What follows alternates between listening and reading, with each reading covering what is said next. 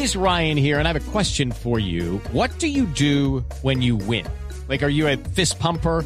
A woohooer, a hand clapper, a high fiver. I kind of like the high five, but if you want to hone in on those winning moves, check out Chumba Casino. At chumbacasino.com, choose from hundreds of social casino style games for your chance to redeem serious cash prizes. There are new game releases weekly, plus free daily bonuses. So don't wait. Start having the most fun ever at chumbacasino.com. No purchase necessary. BGW. Void were prohibited by law. See terms and conditions. 18 plus. Estás escuchando Blue Radio y bluradio.com. El alcalde Peñarosa ha hecho dos anuncios muy importantes sobre la vida en Bogotá. Uno sobre la séptima, se va a abrir la licitación dentro de pocos días, y el otro, y el otro sobre la aprobación para intervenir la reserva Van der Hamen. Señor alcalde Peñarosa, muy buenos días. Muy buenos días, Néstor. ¿Cómo está, alcalde? ¿Con cuál comenzamos? Cualquiera, cualquiera. Van der Hamen, No, alcalde. sobre el tema, bueno, primero eh, es bueno recordarle a los ciudadanos qué es lo que es hoy la reserva y qué es lo que nosotros solicitamos. La reserva hoy es un papel, porque hoy no hay un solo metro cuadrado de tierra pública. Hoy prácticamente no hay árboles, hay en, unos, en unas 10 o 15 hectáreas hay árboles, de resto no hay nada, hay potreros, hay invernaderos, hay barrios, hay canchas de tenis, hay fábricas. Eh, entonces, lo que dice el papel, lo que dice es que ahí debe hacerse una reserva.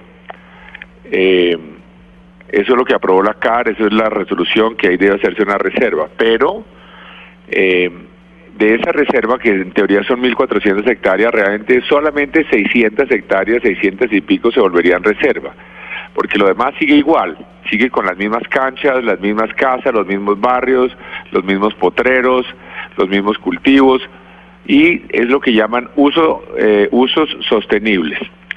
Eh, lo otro que es lo que verdaderamente se volvería reserva son como 600 hectáreas, hay que comprarlo. Pero, tres cosas. Primero, nadie sabe quién lo tiene que comprar, nadie sabe. Nadie tiene la obligación de comprarlo, ni la CAR, ni el Ministerio del Medio Ambiente, ni la Gobernación, ni la Alcaldía. Comprarlo, nadie. alcalde, porque hoy está en manos de quién. Es privado, y son terrenos privados. Si usted hoy va a la reserva, Néstor, son es que lo que se llama reserva no es nada, son un poco de potreros iguales que cualquier otro, donde hay canchas de fútbol, eh, invernaderos, barrios, colegios, canchas, fábricas. Ahí no puede entrar, la gente no puede entrar, eso no existe, ni hay árboles, ni hay ni hay eh, terrenos públicos, ¿Cómo que, nada. no hay, cómo que no hay árboles en la Van der Hamen? No hay, hay solamente, digamos, de las 1.400 hectáreas hay un pedacito con unas 15, 15 hectáreas con árboles. De resto no hay nada. Es como cualquier potrero con vacas, con cultivos de papa, con canchas de fútbol. Ahí no hay nada. Y fuera de eso son terrenos privados, entonces la gente no puede entrar. La gente no puede entrar, es decir, no hay nada. Hoy, entonces lo que se dice, lo que dice la reserva es que ahí debe hacerse una reserva. Es decir, que hay que comprar y sembrar árboles y volverlo un bosque. Eh, pero lo grave es que entonces nadie sabe de dónde saldría la plata. Nadie sabe dónde saldría porque eso puede valer cerca de un billón de pesos, las, las 600 hectáreas que, que dice que habría que comprar. Nadie sabe quién tiene que comprarlo, nadie tiene ninguna obligación de, comprar, de comprarlo. Y además no hay ninguna pero, pero, fecha. alcalde, perdóneme, le hago, le hago una pregunta ahí. Si eso no es urbanizable hoy en día, ¿cuál es el valor que eso puede tener para que cueste un billón de pesos? Bueno, porque eso es lo que vale toda la tierra alrededor. Toda la eso, tierra pero, alrededor. pero un potrero vale en la medida en que se pueda construir ahí, en que Sí, tenga pero, algún uso. pero eso, eso es lo que vale, pero es que digamos, si hay un juez, porque como, como eso fue una norma que expidió la CAR de que ahí se volvía a reserva hace unos pocos años, ¿no? Entonces, si los señores de la reserva, en este momento, si la CAR pudiera quitarle el valor a un predio simplemente con una resolución, pues esto sería mucho peor que Venezuela, sería expropiación por decreto. Obviamente que los dueños de esa tierra van a decir, señores, a mí me tienen que pagar lo mismo que vale el terreno aquí al lado. No, no es porque un funcionario en una entidad decidió que esto era reserva, un lote que es exactamente igual a mi vecino, entonces el mío no vale nada y el otro sí. Entonces cualquier juez en Colombia, mientras no haya un gobierno como el de Venezuela, cualquier juez va a decir pues que el valor es el mismo. hay que pagar lo mismo. Eso es lo que determina el valor, el valor del sector. Alcalde, el anuncio que usted ha hecho es que está lista la intervención de la Reserva Van der Hamen. ¿Qué quiere decir eso? ¿Cómo van a intervenir la Van der Hamen? Eso. Lo que es interesante es que ahora sí vamos a hacer la reserva de verdad. En vez de que sea una reserva de papel, vamos a hacerla de verdad y mucho mejor que la que está planteada. Lo que nosotros proponemos es lo siguiente, de las 630 o algo así hectáreas que habría que comprar, nosotros volveríamos públicas casi todas, casi todas, exactamente hacemos como el 80% exactamente, se volvería reserva. Y adicionalmente en el norte, es bueno tener claro una cosa, en el norte de Bogotá hay miles de hectáreas que no son reserva, que, que no tienen ninguna restricción de reserva. Entonces, nosotros de las 630 dejaríamos más del 80% en reserva, pero de verdad compradas, abiertas, con bosques, con árboles, se sembrarían. Y además compraríamos más de 1.100 hectáreas adicionales. Es decir, lo que nosotros estamos proponiendo es hacer una reserva más que coincide mucho más además con los estudios que se han hecho proponiendo la reserva, porque tiene una mucho mejor conectividad entre los cerros y el río y coincide mucho más con los estudios que se ha hecho y además sería casi tres veces más grande, tres veces más grande de parques interconectados, algo que no se ha hecho nunca en ninguna ciudad, posible en pocas ciudades del mundo y en una ciudad densa como Bogotá, nunca. Es decir, esto sería como 17 veces el Parque Simón Bolívar, como casi seis veces el Parque Central de Nueva York, eh, cientos de kilómetros de ciclorrutas por entre bosques, eh, algo absolutamente maravilloso. ¿Qué, Entonces, parte eso de es lo que esa, nosotros- qué parte de esa reserva, alcalde, urbanizada, con vías, eh, en ese escenario que usted, de comparación con parques internacionales, ¿usted se imagina allí viviendas, edificios, oficinas? En lo que no es reserva, en lo que es reserva, cero edificios, cero viviendas, pero alrededor, es que vuelvo a insistir, en el norte, hoy, hoy, hay más de 3.000 hectáreas, 3.000, es decir, tenemos lagos de Pero la Torca. Bandajamen tiene 1.400 hectáreas. Sí, pero además de esas 1.400, ah, no, pero bueno, de las 1.400 que tiene la Vanderhamen, vuelvo a repetir, la Vanderhamen de papel, porque no existe nada en el suelo, nada. Ni es tierra pública, ni hay Pero árboles. ¿Cómo que no existe nada en el suelo, alcalde? Sí, porque no hay tierra pública. No hay tierra pública, no hay nada. Usted no puede entrar. Son lotes privados con vacas, con invernaderos, con canchas de tenis. Hoy no hay nada. Hoy hay un papel. Pero hay Entonces- una, pero hay una, hay una riqueza ecológica allí que hay que cuidar. No, no, no. Ahí no hay nada hoy. Hoy ahí no hay nada. Hay potreros con pastos importados. No hay nada nativo, ¿no? Ahí hay invernaderos con cultivos de plantas foráneas. Ahí hay vacas. Ahí hay canchas de tenis. Ahí hay barrios. Ahí hay fábricas. Eso es lo que hay ahí. Ahí no hay, Alcalde. hay como hay como 20 hectáreas. Pero usted lo que me está diciendo es que, es que es carreta de todas las personas que dicen que eh, la Banderrama es un corredor ecológico que arranca en los cerros orientales y baja por el nororiente. Sí, claro, hoy no hay nada ahí. Pero es que es muy fácil. Usted puede ir a verlo. Eso no necesita ser ningún científico. Pero yo veo los mapas todos los días y veo eso verde. Eso No, es es- que en el mapa sí, en el mapa sí, pero en la práctica no existe, no existe, es una expresión de un deseo. Va a ser un plan, va a ser un, corre- un corredor ecológico si se acepta lo que nosotros estamos proponiendo. Eso sí, porque ahí sí lo vamos a comprar, va a quedar tierra pública, vamos a hacer los bosques. Y es que es bueno recordar, de las 1.400 hectáreas que tiene la Vanderhamen, solo se dice que 630 hectáreas se deberían comprar para eh, volver una reserva de verdad. Las otras, el resto, se dice que se mantiene con los usos actuales, que es lo que llaman usos sostenibles, con canchas de, de las, tenis, de con las canchas mil- de fútbol. de las De las 1.400 hectáreas, 1.400, ¿cuántas quedan solo como- 600. ¿Cuántas quedan Solo como- 600. Solo 630 quedarían como una reserva pública. y- Pero ahora bien, eso es solo teoría. 800, Las otras Los 800 otros 800 quedan igual que como están ahora, tierras privadas donde nadie puede entrar, con canchas de tenis, con barrios. pero se podría, con se podría construir. No, no, se mantiene lo que hay ahí, que ya está construido en gran medida. Es decir, potreros con vacas, cultivos de papa, eh, en fin, lo que hay ahí ahora. Pero en los planos que usted me mostró una vez en su oficina, alcalde, hablando de la reserva Van der Hamen, ¿se acuerda? Había, Sí. había unas construcciones que usted se imagina allí en la reserva Van der Hamen. No, no es que bueno, ahora le explico qué es lo que nosotros proponemos. Vuelvo a insistir, en el norte de Bogotá está la reserva y está adicionalmente unas 3.000 hectáreas. Entonces lo que nosotros hacemos es que esas 3.000 hectáreas que hoy, hoy, hoy podrían ser podría construirse ahí, le quitamos una gran cantidad de terrenos a eso para volverlo bosque y reserva y parques. Es decir, cambiamos un poco, pero de lo que hoy la norma en la reserva, pero vuelvo a insistir, hoy no hay no hay nada que nos haga pensar que la reserva Van der Hamen se va a hacer, nada, porque no hay ni, ni el dinero, nadie sabe dónde saldría un billón de pesos para comprar eso, no hay nadie que tenga la obligación de hacerlo, nadie tiene la obligación de comprar eso, y no hay ninguna fecha límite, eso no existe hoy. Sí. Lo que nosotros proponemos es hacer eso realidad, hacer una belleza de parque como nunca ha habido en la historia y una reserva maravillosa.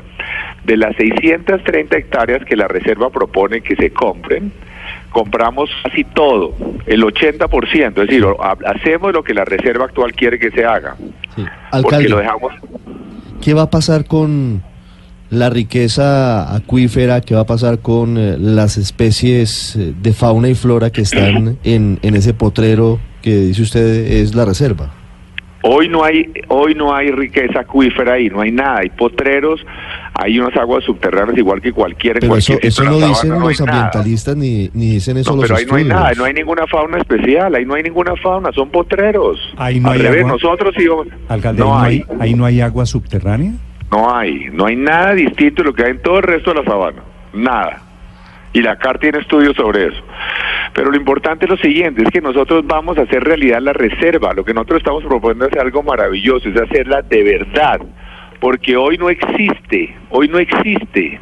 Hoy hay, hay potreros con vacas, hay canchas de tenis, hay barrios, hay fábricas, hay invernaderos, hay cientos de hectáreas de invernaderos. Eso es lo que hay ahí. Pero insisto, para esto no hay que ser ningún científico, cualquiera puede ir a verlo. Alcalde, Sí, ¿cuál no, es? el agua, el agua subterránea no se ve. No, ahí- no, no, el agua, y no hay nada, no hay ningún solo estudio que diga que hay allá en agua subterránea Ahí no baja, ni ahí- uno, ahí no ninguno. baja agua de chingaza. No, no, cero, cero, cero, al revés. Mire, tal vez, mire, mira, esto es algo muy interesante. Bogotá está surcada por cientos de quebradas, Sí. cientos de quebradas, ¿no? Por Bogotá bajan, por ejemplo, el río Tunjuelo, la quebrada Chiguaza, el río Fucha, el río Juan Amarillo, pues cientos, casi cerca donde cualquier persona vive, estoy seguro, Néstor, que cerca donde usted vive hay una quebrada, o en la superficie o que la enterraron en tubos desafortunadamente en el Sí, pasado es cierto. toda la ciudad. Pero curiosamente, el único pedazo de la ciudad de Bogotá donde no hay ni una sola quebrada es en la Van. El único. ¿Por qué? Porque resulta que la colina de Suba, la colina de Suba, aunque termina al norte y parece que terminara, realmente de manera imperceptible se prolonga hacia el norte, en eh, unas decenas de metros de elevación. Entonces el agua que baja por de las montañas en ese terreno, en ese terreno, eh, eh, llega al humedal de Torca y se va hacia el norte y no hacia el occidente. Entonces, eh, en esa parte de la Van der Hamen no hay quebradas, no hay quebradas. Lo único que hay es las mismas aguas subterráneas que hay en toda la sabana de Bogotá, pero a 300 metros de profundidad o sea, pero no hay nada distinto de lo que hay en todas partes, en toda la sabana.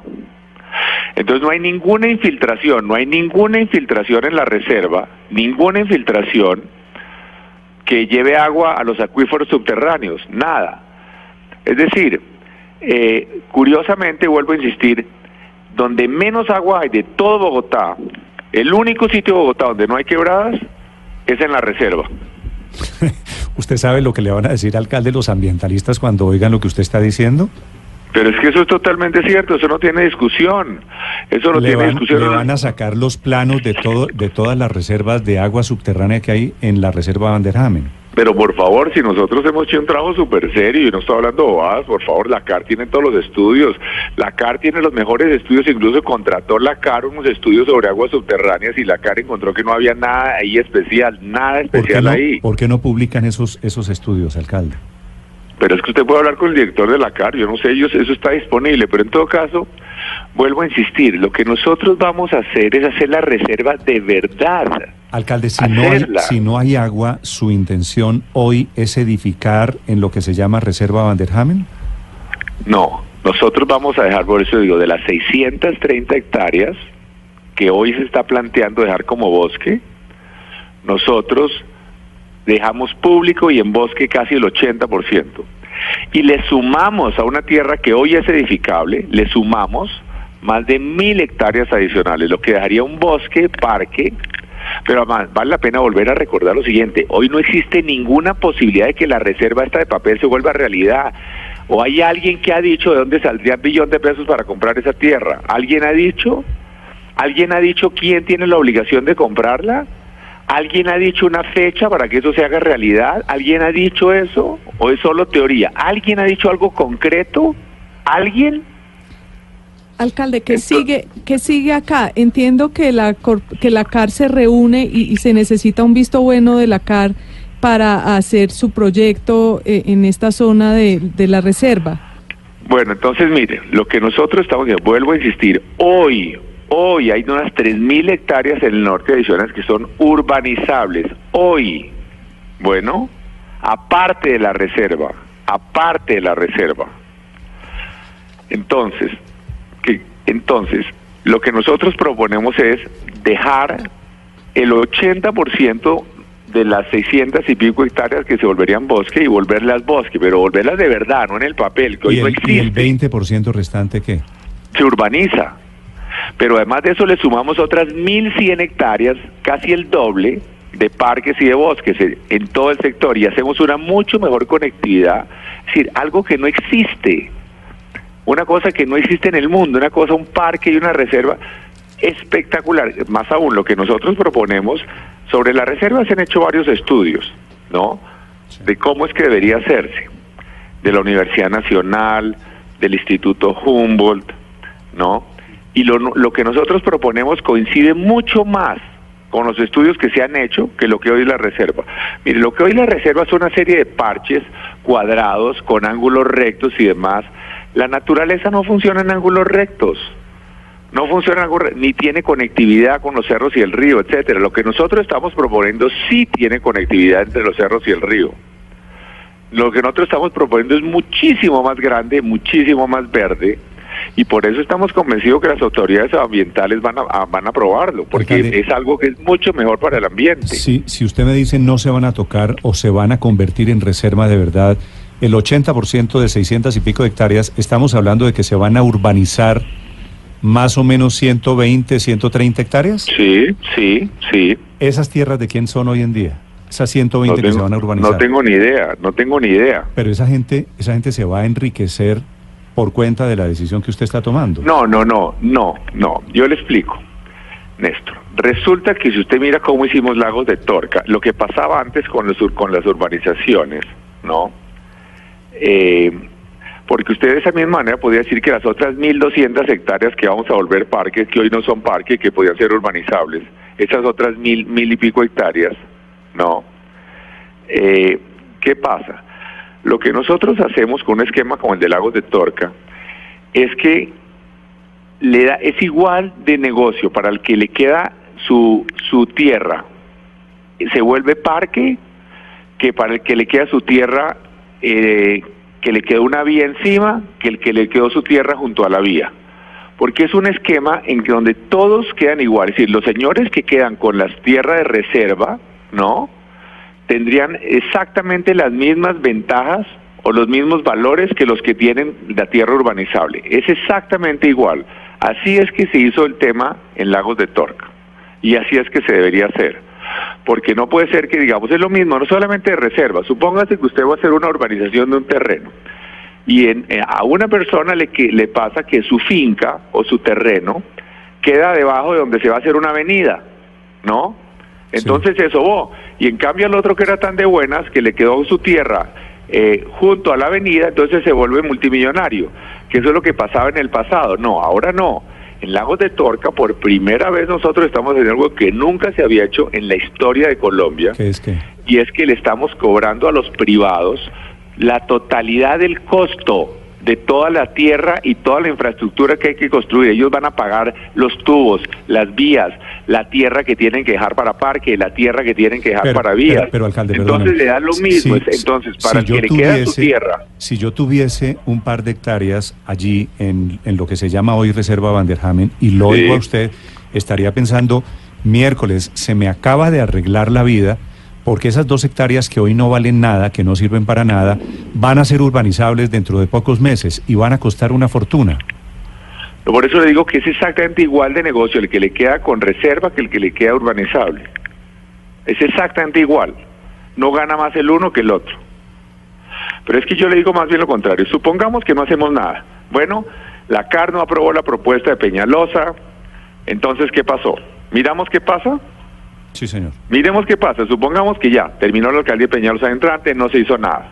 Bueno, entonces miremos qué es lo que pasa, ¿no? Porque supuestamente aquí hay algo. Entonces, ¿qué es lo que pasaría?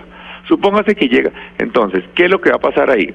El resto, las otras 3.000 hectáreas se urbanizan, ¿no es cierto? Entonces eso hace que todavía suba todavía más de precio la tierra de lo que es la reserva. Sí. Entonces ya no va a valer un billón, sino posiblemente dos o tres, ¿no? Entonces, estos señores, los dueños de esa tierra, dentro de un año, dos, tres, cinco, diez, van a decirle al gobierno, señores, van a decir donde un juez, señores, a mí o me compran esto, aquí donde yo estoy sembrando papa, donde estoy sembrando flores, donde tengo estas canchas de tenis, que esto es la reserva, supuestamente de acuerdo a un papel, o a mí me compran esto, señores del gobierno, o me dejan urbanizar. Entonces eso va donde un juez, ¿no? Y el juez entonces va a decir, bueno, como nadie tiene cómo comprar eso, porque el Estado nadie tiene cómo comprar eso, ¿no? Entonces le va a tocar decir, ah, bueno, entonces urbanícenlo. Entonces se acabó la reserva. Entonces lo que nosotros estamos haciendo es garantizando que la reserva sí se haga y que se haga tres veces más grande de lo que está planteada y que se haga de verdad, Sí. ¿no? Porque es que eso, de otra manera, aquí, felizmente aquí no estamos en Venezuela, aquí no es que una junta directiva Ah, de la mire. llegue y dice, imagínese, imagínese Néstor, que una corporación, supóngase, aquí por ejemplo tenemos Corposinú, Sí. Corposinú, ¿no? Decide Corposinú decir que junto a Montería hay una reserva de 100 mil hectáreas, ¿no? Y entonces Corposinú dice, aquí esto se vuelve reserva, donde hoy hay vacas y demás, eso tiene que volverse bosque. Sí. Entonces, al día siguiente, a los dueños de esa tierra, automáticamente el precio, en teoría, entonces uno diría, "Ah, no, se le bajó a una quinta parte. Pero entonces Corposinú no tiene ninguna posibilidad de comprarlo, ni tiene ninguna posibilidad de obligar a Montería a que lo compre, ni de obligar a nadie a que lo compre. Mire, ya, ya nadie... Que usted, ya que usted menciona esos temas políticos, creo que lo está escuchando Gustavo Petro, porque Petro pone en este momento un, un trino, un tuit que dice lo siguiente. Miente Peñalosa cuando dice que la reserva Tomás Van der Hamen es igual a cualquier pedazo de tierra de la sabana. Es el único lugar hoy que podría garantizar la conexión biológica que implica masas biológicas y no bosques lineales entre los cerros orientales y el río Bogotá. ¿Esto no es cierto? Pues es que, no, pues es que precisamente lo que hoy la reserva, como está hoy, no tiene la conexión entre los cerros y el río. Lo que nosotros proponemos es exactamente hacer esa conexión. Es que lo que nosotros estamos proponiendo es hacer mucho más grande. Lo que nosotros estamos proponiendo es hacer, dejar la casi totalidad de lo que hoy está planteado, 80%, y sumarle dos veces más y conectarlo verdad a los cerros con el río que hoy en la reserva actual no tiene conexión. Hoy no tiene conexión. Y lo que nosotros estamos planteando es precisamente que sí se haga esa conexión y que sea mucho más grande y que sean bosques, algo absolutamente maravilloso, unos parques, unas reservas como jamás ha habido en la historia de Colombia ni en ninguna ciudad de América Latina. Es que precisamente lo que nosotros proponemos es que yo quiero que volvamos a oír las cifras. Hoy hay 630 hectáreas de papel que no existen como reserva, no existen, que tienen invernaderos con flores, con químicos, que tienen vacas, que tienen canchas de tenis. Eso es la reserva Vanderhamen hoy, privada, de tierra privada. Eso es. Sí. Segundo. Sí. nadie ha dicho, nadie ha dicho cómo es que eso se vuelve reserva. Entonces lo que nosotros estamos diciendo es cómo se puede volver de verdad. Entonces dejamos el 80% y le multiplicamos por tres esa área. Sí. Alcalde, un ambientalista me está preguntando acerca de la situación que lleva a la alcaldía de Bogotá a proponer la urbanización de esas 200 hectáreas en la reserva Vanderhamen. La exposición de motivos, si mal no recuerdo, de esa urbanización es la necesidad, o era la necesidad, de encontrar un sitio para expandir la ciudad debido al eh, muy grande aumento en la población. Ya habíamos hablado de 10, 11 millones de habitantes en Bogotá y que no había sitio para urbanizar ni para expandirse. ¿Eso cambia de alguna manera con las cifras del DANE que están indicando que no somos tantos como en principio se había pensado? No, no tiene nada que ver. Es que mire, eso no tiene nada que ver. Mire, el tema es el siguiente. Bogotá hoy está creciendo. El peor problema ambiental que tiene Bogotá, el peor problema ambiental, es que está creciendo lejísimos de la ciudad, en sitios que son imposibles de atender con transporte masivo, que generan un altísimo consumo de energía y calentamiento global. Mire, las cifras son las siguientes. Qué bueno que tengamos esta oportunidad de hablar esto con un poquito de tiempo. Y esto las acepta Planeación Nacional, el DANE, todo el mundo. Hoy, Bogotá metropolitana tiene 2,6 millones de hogares, de viviendas, perdón, 2,6 millones de viviendas. Y en los próximos 40 años es necesario construir 2,7 millones de viviendas adicionales, más del doble. Esto lo acepta todo el mundo, esto no es discusión, esto no es, no cifra para discutir, esto es, esto es aritmética, demografía, esto es, todo el mundo está de acuerdo con esto. Pero además de eso, la ciudad va a crecer mucho más que proporcionalmente a eso, porque a medida que una sociedad más rica, hay muchas más edificaciones distintas de vivienda, lo que se llaman institucionales, es decir, a medida que una sociedad es más rica, hay más oficinas, más universidades, más gimnasios, más cines, más bodegas. Entonces, hoy Bogotá está creciendo 100 mil habitantes año aproximadamente, pero más que por el crecimiento poblacional, la ciudad va a crecer sobre todo porque los hogares son cada vez más pequeños. Entonces, por decir una cifra así aproximada, eh, si los hogares hoy son de tres personas por hogar, después van a ser de dos personas. Entonces se necesitan más viviendas para la misma gente. Entonces, tanto por, por tres razones. Por un lado, porque la población está creciendo. Segundo, porque los hogares son más pequeños cada vez. Y tercero, porque hay un crecimiento de las edificaciones distintas de vivienda. La ciudad va a más que duplicarse. Y de hecho está creciendo disparada por todos lados, ¿no?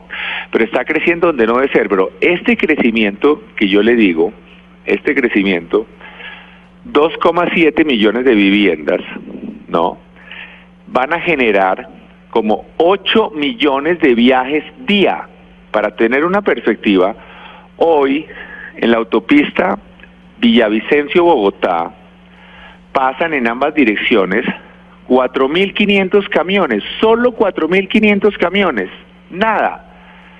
En los viajes que va a generar estas viviendas son como 8 millones, ¿por qué? Porque si hablamos de, de 2,7 millones de viviendas y supongamos que uno y media personas en cada de esas viviendas haga un viaje de ida y vuelta, entonces son como casi 8 millones de viajes día. Sí.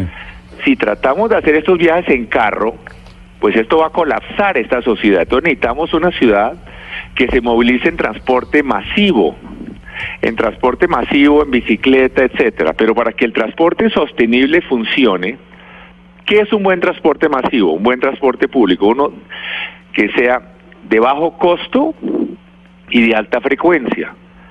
Pero yo no puedo ponerle transporte masivo a los conjuntos de casas con jardín que se están haciendo en Chía y en Cajicá y en Sopó y en La Calera. Eso es imposible. Más ¿Ponerle, importante, ¿Ponerle qué? transporte masivo.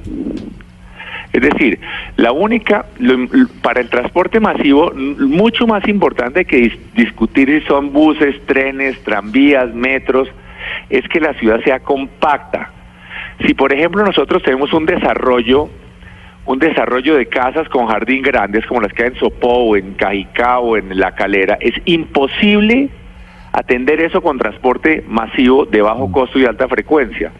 Entonces el problema ambiental es monumental, esa expansión de la ciudad loca hacia las afueras, en casas con jardín, eso es desastroso para el medio ambiente. Además son desarrollos totalmente dependientes del carro, son imposibles de atender con transporte masivo de bajo costo y alta frecuencia. Entonces, digamos, del crecimiento, para volver a hacer el resumen de dónde debe crecer Bogotá, Sí.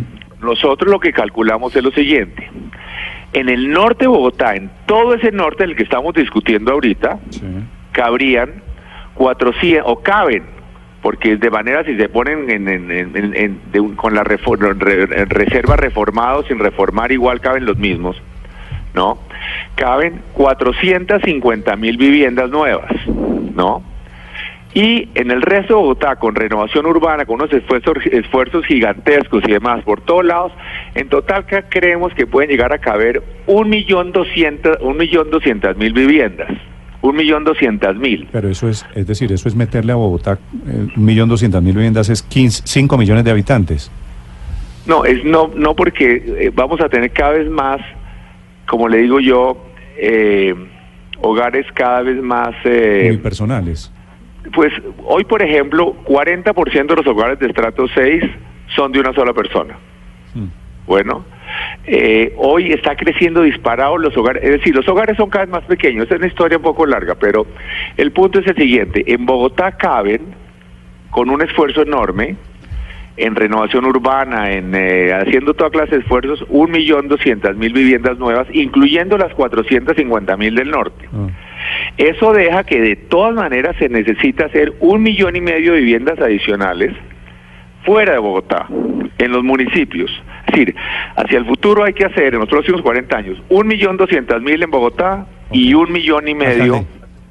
Fuera de Bogotá. Déjeme, déjeme hacerle una pregunta, eh, porque el tema de la Vanderhamen es apasionante, pero le había dicho que eran dos temas y me queda el último para terminar esta entrevista sobre la carrera séptima, cuya licitación también dijo usted se abre, Transmilenio por la séptima, se abre la semana entrante. Eso es un hecho, le digo a los vecinos que me están escribiendo aquí que no protesten más, que va Transmilenio por la séptima. Mire, yo lo que les diría a los vecinos es que se enteren más del proyecto, porque les aseguro que van a estar felices con el proyecto. El proyecto va a hacer que haya una quinta parte de los buses que hay hoy en la séptima, y van a ser buses limpios, seguramente buses a gas. Eh, va a funcionar mucho mejor los carros, porque además va a haber una cantidad de pasos a desnivel en la séptima. Va a haber pasos a desnivel, sea subterráneos o elevados, por ejemplo, en la 127 en la 92, en la 85, en la 72. Eh, por ejemplo, hoy en hora pico, sería bueno que ustedes mandaran un periodista, por ejemplo, mañana en hora pico, a las, o- a las 8 de la mañana, por decir hora pico, por ahí, que vaya de la 127 a la 94. De la 127 a la 94 se demora más en carro que a pie. Se demora mínimo 45 minutos. Es un desastre y cada vez va a ser peor. En cambio, con la séptima va a haber ciclorruta de la 100 a la calle 200, la gente va a ahorrar cientos de horas. En fin, lo que estamos viendo es que la ciudad, como hablábamos hace un minuto, la ciudad está creciendo hacia el norte. Por ejemplo, solo el proyecto Lagos de Torca que ya iniciamos en el norte de Bogotá son 130 mil viviendas, es decir, son como 400, 450 mil personas, es una manizales, solamente eso. Y eso no incluye todo lo que está pasando en Chía, en Cajicá, en Sopó, etcétera. Entonces, el, el- el proyecto de la séptima es absolutamente crítico, indispensable, porque si no la séptima no se va a mover, punto, no se va a mover, va a andar mucho más rápido alguien a pie que en carro, como de hecho hoy Hoy va más rápido alguien a pie que en carro a las 8 de la mañana entre la 127 y la 94. Es el alcalde de Bogotá, Enrique Peñalosa, con sus dos proyectos, algunos de los más importantes que atraviesan todo el tema. Alcalde, nos quedan temas pendientes. Espero, espero volverlo a, a saludar en estos días.